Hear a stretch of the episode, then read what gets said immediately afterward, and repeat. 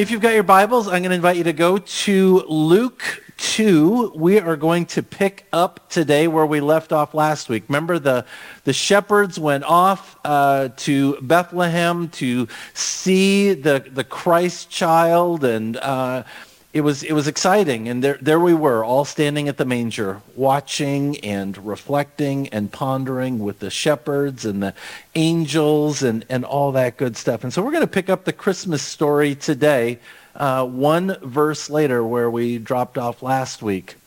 And when i use the word story for me, that sounds a little bit uh, odd to call the Christmas story a story because oftentimes when we think about a story, we think about a fairy tale like uh, The Brothers Grimm or something like that. Once upon a time, right? Or maybe we think of uh, a Disney story uh, like The Little Mermaid, or maybe we think about a story, a, a Lucasfilm in a galaxy far, far away, right? This is kind of the imagery that comes to our minds with a story. But this is a, truly a story for sure. But this is so much more than a story. This is a story that actually happened. And so, uh, and it's a unique story um, that we look at. Uh, it's 1, 000, uh, 773, 692 words. So it's a long story. It's a story with 66 different books. Sometimes we call them letters or writings. There are 40 different authors to this story. This story was written on three different continents in three different languages. And the story takes place or was written over the course of 1,500 years. So it's a very unusual and unique story. And the story was written by lots of different unique authors, farmers, fishermen, poets, prophets, kings, generals. So lots of different backgrounds of these writers. Written in caves, palaces, prisons, lots of different locations. And in this story, there's history that can be historically verified. There is science that can be scientifically proven. Uh, it's a story that uh, talks about laws and, and poetry, gospels, epistles, uh, lots going on in the story. And of course, the story ends with a grand finale. But for all the kind of unique components to the story, we look at this story, God's story, as one story. This is really God's story. One author, and this is why we call it the Word of God. And so we believe that God used, inspired through the Holy Spirit, lots of different people, lots of different places, lots of different backgrounds, lots of different genre. But at the end of the day, this is one story, and God is the author of this story. It is truly God's story because this story invites us to understand the heart and the mind of God, who God is. It's God telling us, revealing himself to us. And when we understand God's story, it invites us to understand our story, how we fit in this world our purpose, our place in this world. And so this is really what uh, Scripture is all about. And Jesus, of course, is at the center of the story. And I think when we understand God's story, it helps us to look around at the chaos of the world and be reminded every single day, time and time again, when we go back to God's Word, that God still has the whole world in his hands. We call this the sovereignty of God. That even though there's chaos and sin and brokenness in your life and in my life, and we see it in the community and all around the world, God's story reminds us that he, he's still in control. He's still got uh, the whole world in his hands. And so this morning we're going to pick up uh, with the story of uh, Simeon and because Simeon is so grounded and rooted in God's story, he is able to live his life just filled with peace. And he exudes this joy um, as we're going to uh, unpack this morning. So if you're in Luke 2, I'm going to invite us to, to bow our heads. Heavenly Father, we thank you for your story, this story that is like no other. And God, you invite us to open your story, to open your word to read it chapter by chapter, verse by verse, and, and look at the people, look at the characters, and God, you invite us into your story. So, Lord, as we look at uh, the life of Simeon this morning, may the words of my mouth, the meditations of all of our hearts be acceptable in your sight, for you are indeed our rock and our Redeemer. Amen. Well, as we look at the Christmas story uh, and the characters of Christmas uh, year after year, of course, there are the primary characters. Baby Jesus is there, right? Every year. Seems like we talk about baby Jesus every year at Christmas time. And, and there's Mary and Joseph. And then there's the secondary characters of the Christmas story, the, the shepherds, the angels, uh, the, the wise men or the magi and even like the innkeeper, we've kind of got these secondary characters of the story that we talk about regularly. Then there's even the lesser characters of the Christmas story. That would be the sheep, the lambs. A couple weeks ago, we had some lambs here that kind of stole the show, which was pretty fun. And we had a donkey. And we just talk about these uh, characters, even these lesser characters, year after year. But there's an even lesser known character, even below the donkey and the sheep. But I think his story is really important because I think the life of Simeon captures the essence of Christmas, what Christmas is truly all about. A man who was waiting, who was expecting, who was hopeful for God to come into the world to rescue and save his people again. And I think it's so interesting. This, this obscure guy, and Scripture doesn't talk a lot about Simeon. But he's hopeful, he's open, and he's waiting, and he's watching.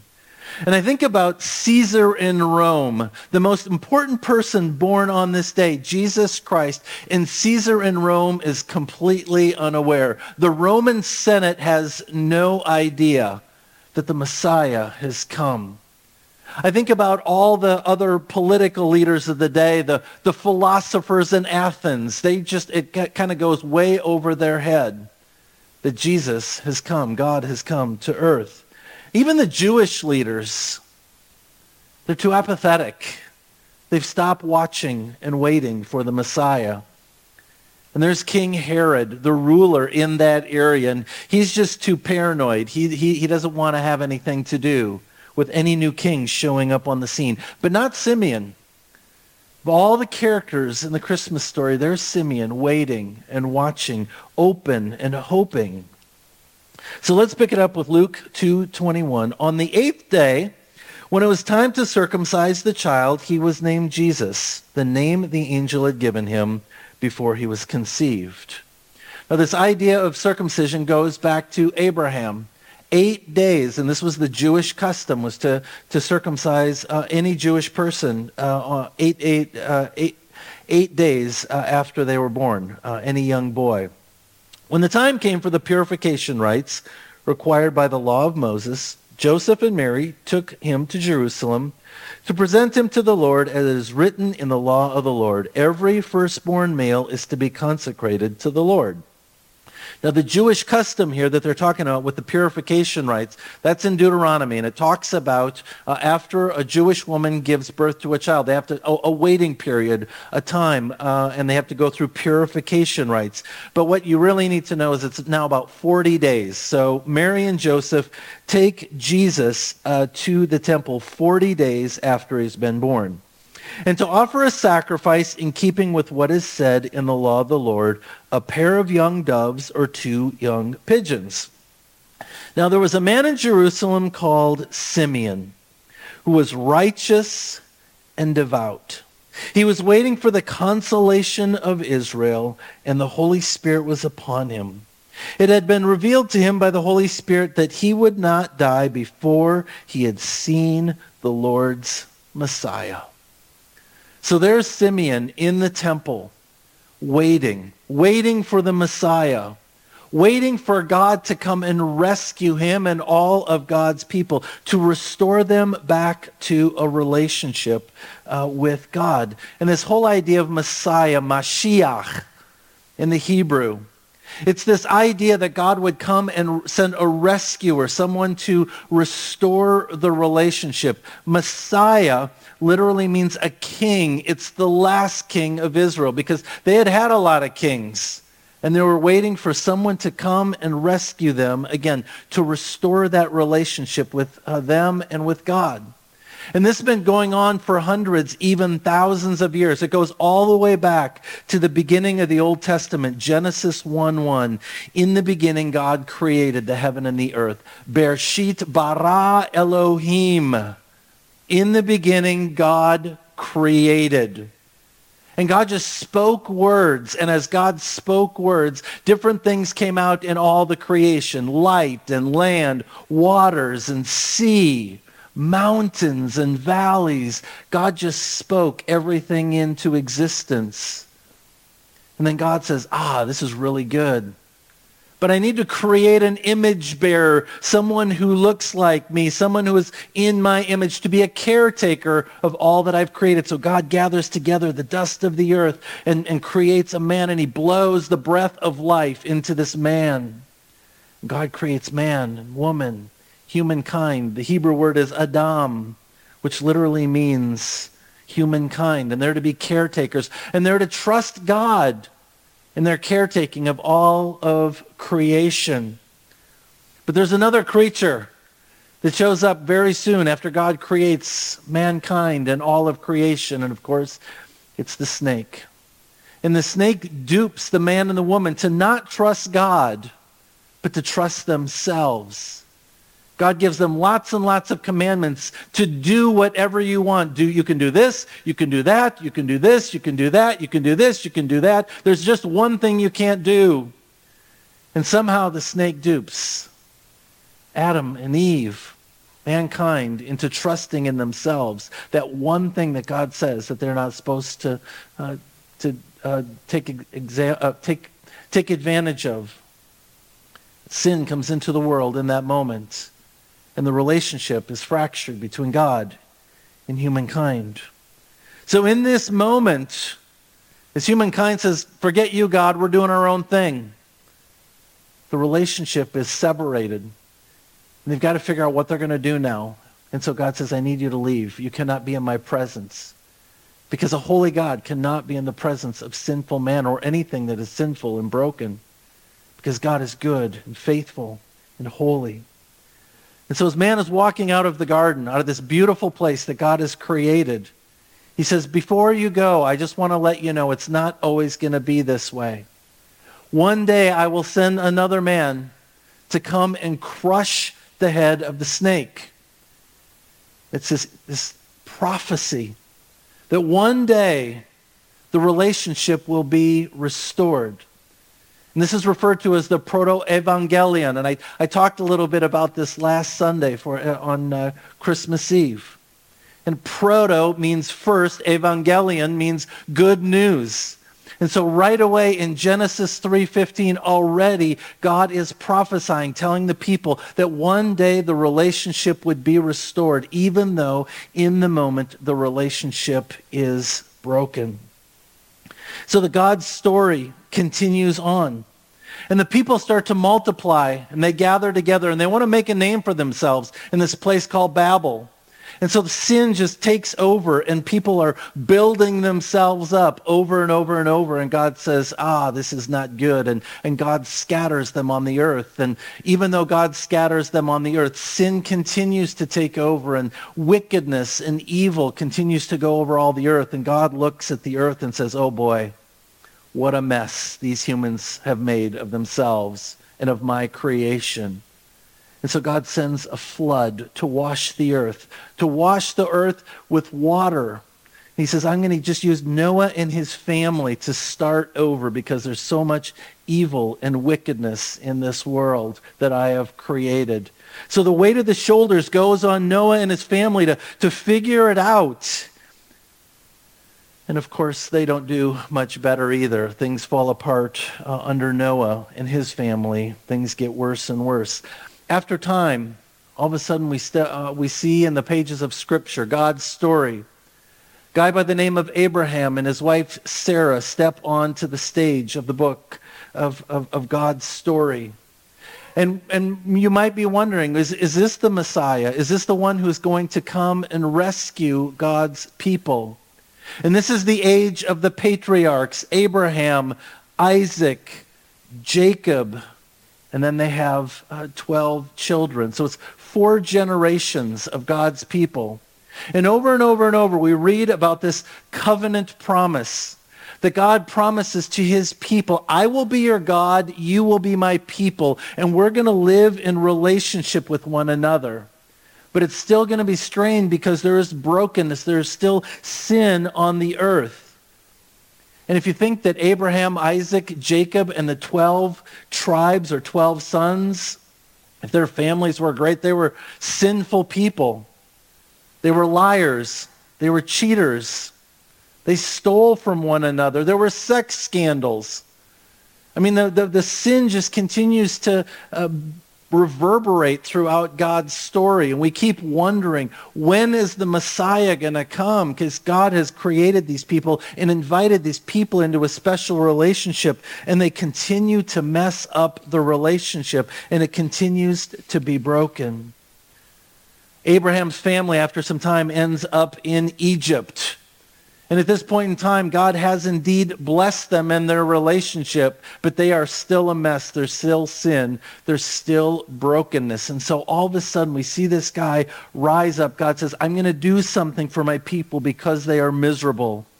And then Moses steps onto the scene, and we think, oh, maybe Moses is going to be the Messiah. Maybe Moses is going to be the one to rescue God's people. And in fact, God uses Moses to rescue the people, to set them free from slavery. And so Moses leads them out of Egypt, out of slavery, out into the wilderness. They go up to a mountain. And God says to the Israelites again, I will be your God. You will be my people. And I'm going to give you 16, uh, one, uh, 613 different guidelines for how this relationship's going to look. We tend to focus on the top 10, right? The 10 commandments. And God says, I'm going to be your God. You're going to be my people. And these are the, this is how it's going to work. And this is called the covenant relationship. And, then, and it goes really, really well for about 10 minutes. Because the Israelites say, yeah, we will we'll sign up for that. We'll do that. But very quickly, sin continues to live in their hearts and they become very self-centered and they start worshiping other gods and doing what they want to do. And God says, because of your disobedience, you will not get to go into the promised land. So the story Moses ends with a kind of a downer, kind of a bummer of, you know, the disobedience of God's people. And they wait. They wait for a Messiah. When's the Messiah coming? And then we read about a guy by the name of Joshua. And God sends Joshua into the world to, to, to be a, a, commander, a military guy, to, to lead the people into the promised land. They're going to get to go back to the Garden of Eden, if you will, because it's a land flowing with milk and honey. It's, it's very fertile land. And people are so excited. They're so hopeful. And they get to cross over the Jordan River and go into the promised land, this wonderful place where God will be their God and they will be God's people. And when they get there, they look around and they're like, ah, we want to be like the people who are living here. And they turn their backs on God yet again. And so God raises up different judges to rule over and to lead God's people as they're living in the promised land. And this goes on for years, for decades. And it's this sin cycle that we've talked about many, many times. Where God comes, he hears God's people who have sinned, he rescues them, and he brings them to a new place. He forgives them after they've repented, and then it just starts all over again. And this goes on and on and on. Pretty soon, God sends some kings to lead the people, and the people are like, oh, maybe this is the Messiah. Maybe the Messiah has come now. Is it Saul? Is it King David? Is it King Solomon? And Scripture tells us that the Messiah will be a king. So the, the people are very hopeful.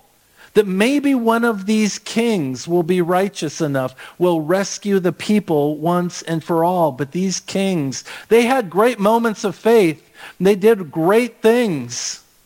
But most of the time they were sinful and self-centered. And they were in the midst of all the muck that the people were dealing with as well. And God sent them because of their unfaithfulness back to Babylon back into a place of slavery. And so then God would send different prophets, people like Isaiah, Jeremiah, Ezekiel, to speak truth to the people, to remind them and to invite them to come back to God. These are called major prophets.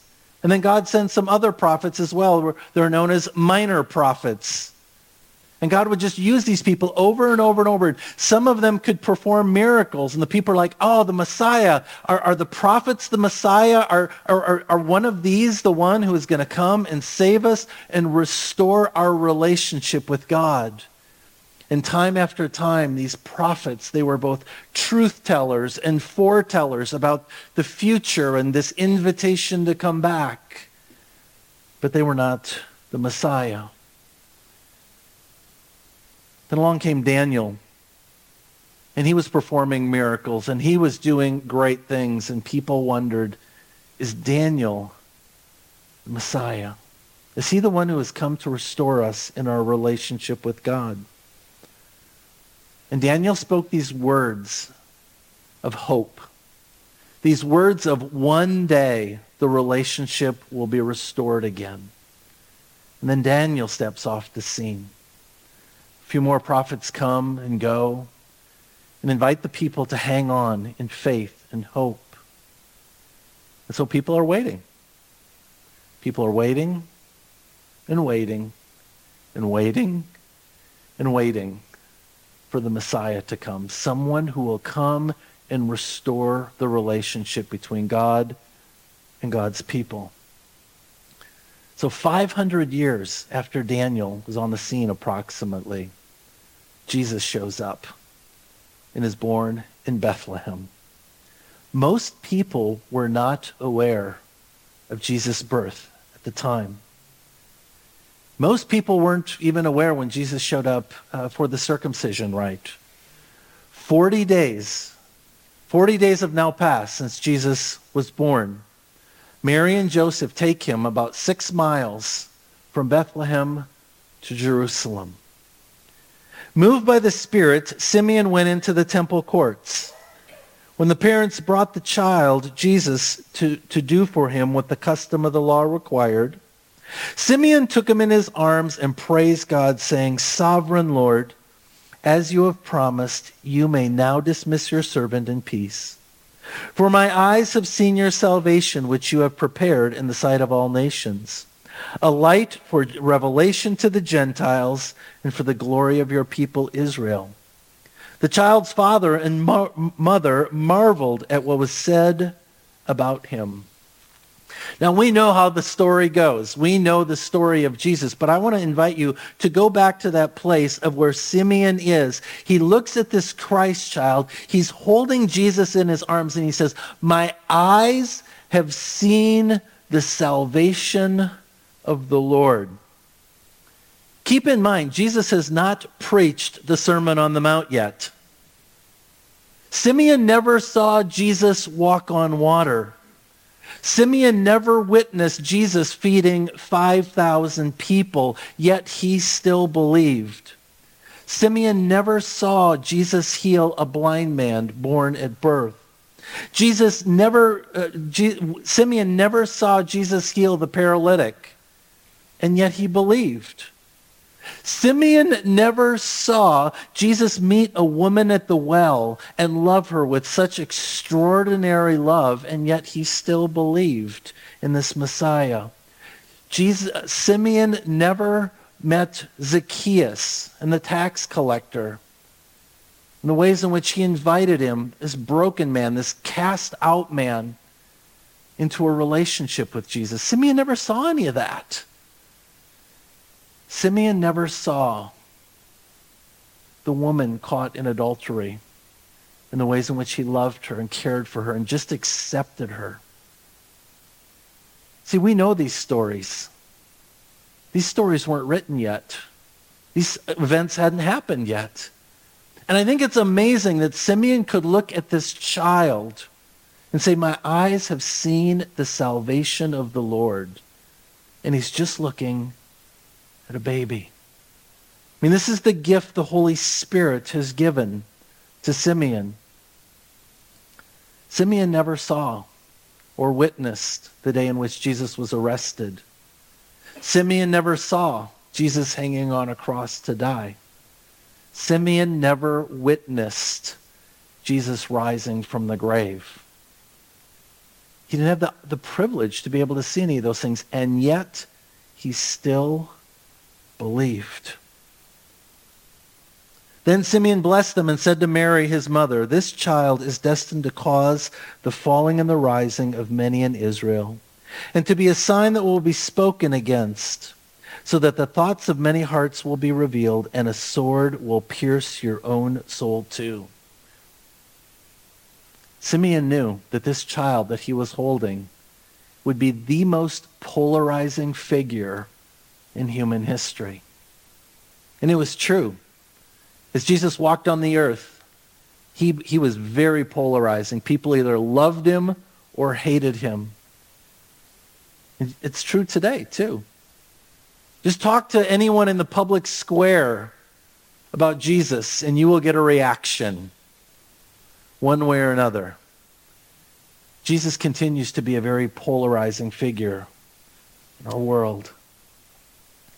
And then, of course, he prophesies this child, Mary, he's going to break your heart. Fast forward 33 years, there's Mary standing at the cross as Jesus is dying. And it would be like a spear going through her heart, going through her soul. This is all we know about Simeon. I think it's enough. Because I think the most important thing about Simeon in his life is that he is open. He is open. His eyes are open. His heart is open. His mind is open. Everybody's waiting. Many people have stopped waiting. But yet Simeon is open. He's expectant. And he's hopeful. He's waiting for the Messiah to come and rescue and restore the relationship. You know, there's something about turning the clock from 2023 uh, to 2024, something about beginning a new year that makes us, invites us to be open, invites us to experience something new in our lives. Maybe you came to worship today discouraged, frustrated, angry, just hopeless. I know for some of you, 2023 23 was a hard year. Some of you lost loved ones. Some of you got a diagnosis. Some of you started a new job. Some of you left a job. Some of you experienced incredible brokenness in a relationship with a loved one. So we look at 2023 23 we come and we're just like, ah, maybe that's why you're here. You need a new start. You want a new start. You want to be hopeful. You're not feeling hopeful. I got to be honest with you. That's, that's kind of where I'm at. I want to be hopeful. But I look around at the world. I look around at our nation. I look in our own community. I'm not real hopeful. Just, uh, just to be real honest with you, I'm not real hopeful. I don't like where we've been as a nation, as a community. I'm not real hopeful where we're going. So I've come to worship today open.